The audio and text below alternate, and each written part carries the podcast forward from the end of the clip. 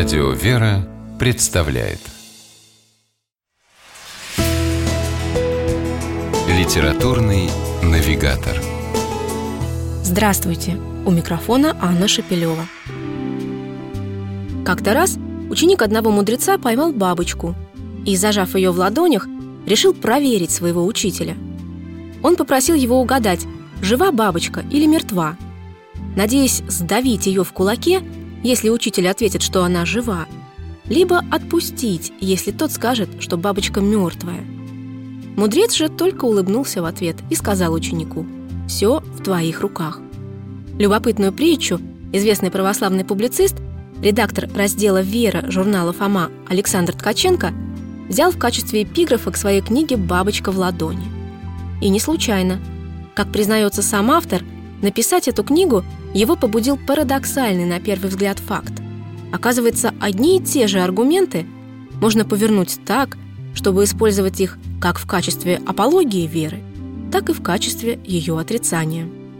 Поэтому автор взял на себя смелость передать основные христианские понятия и церковные догматы максимально просто и доступно для современного читателя.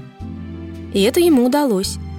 Книга стала одним из наиболее удачных изданий в сегменте религиозно-популярной литературы, одновременно отвечая всем требованиям модного современного жанра нон-фикшн. Вековую мудрость, которую святые отцы церкви обсуждали на Вселенских соборах, Александру Ткаченко в книге «Бабочка в ладони» удалось разъяснить читателям, что называется «на пальцах», оперируя далеко не одной только церковной терминологией. Скорее наоборот – Книга изобилует великолепными примерами как из нашей повседневной жизни, так и из художественной литературы и кинематографа. Так великий комбинатор Остап Бендер становится, наряду с пушкинским Евгением Онегиным и Лермонтовским Печориным, образцом духовного банкротства на почве неспособности любить.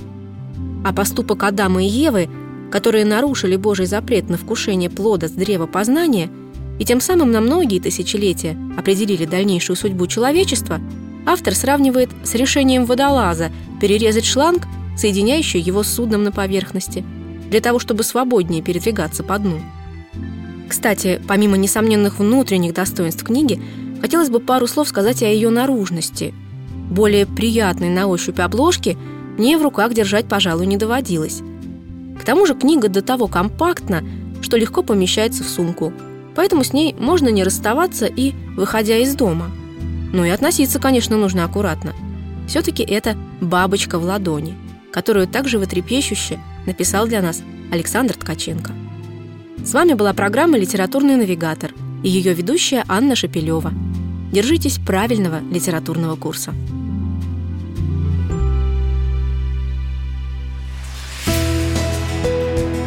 Литературный навигатор.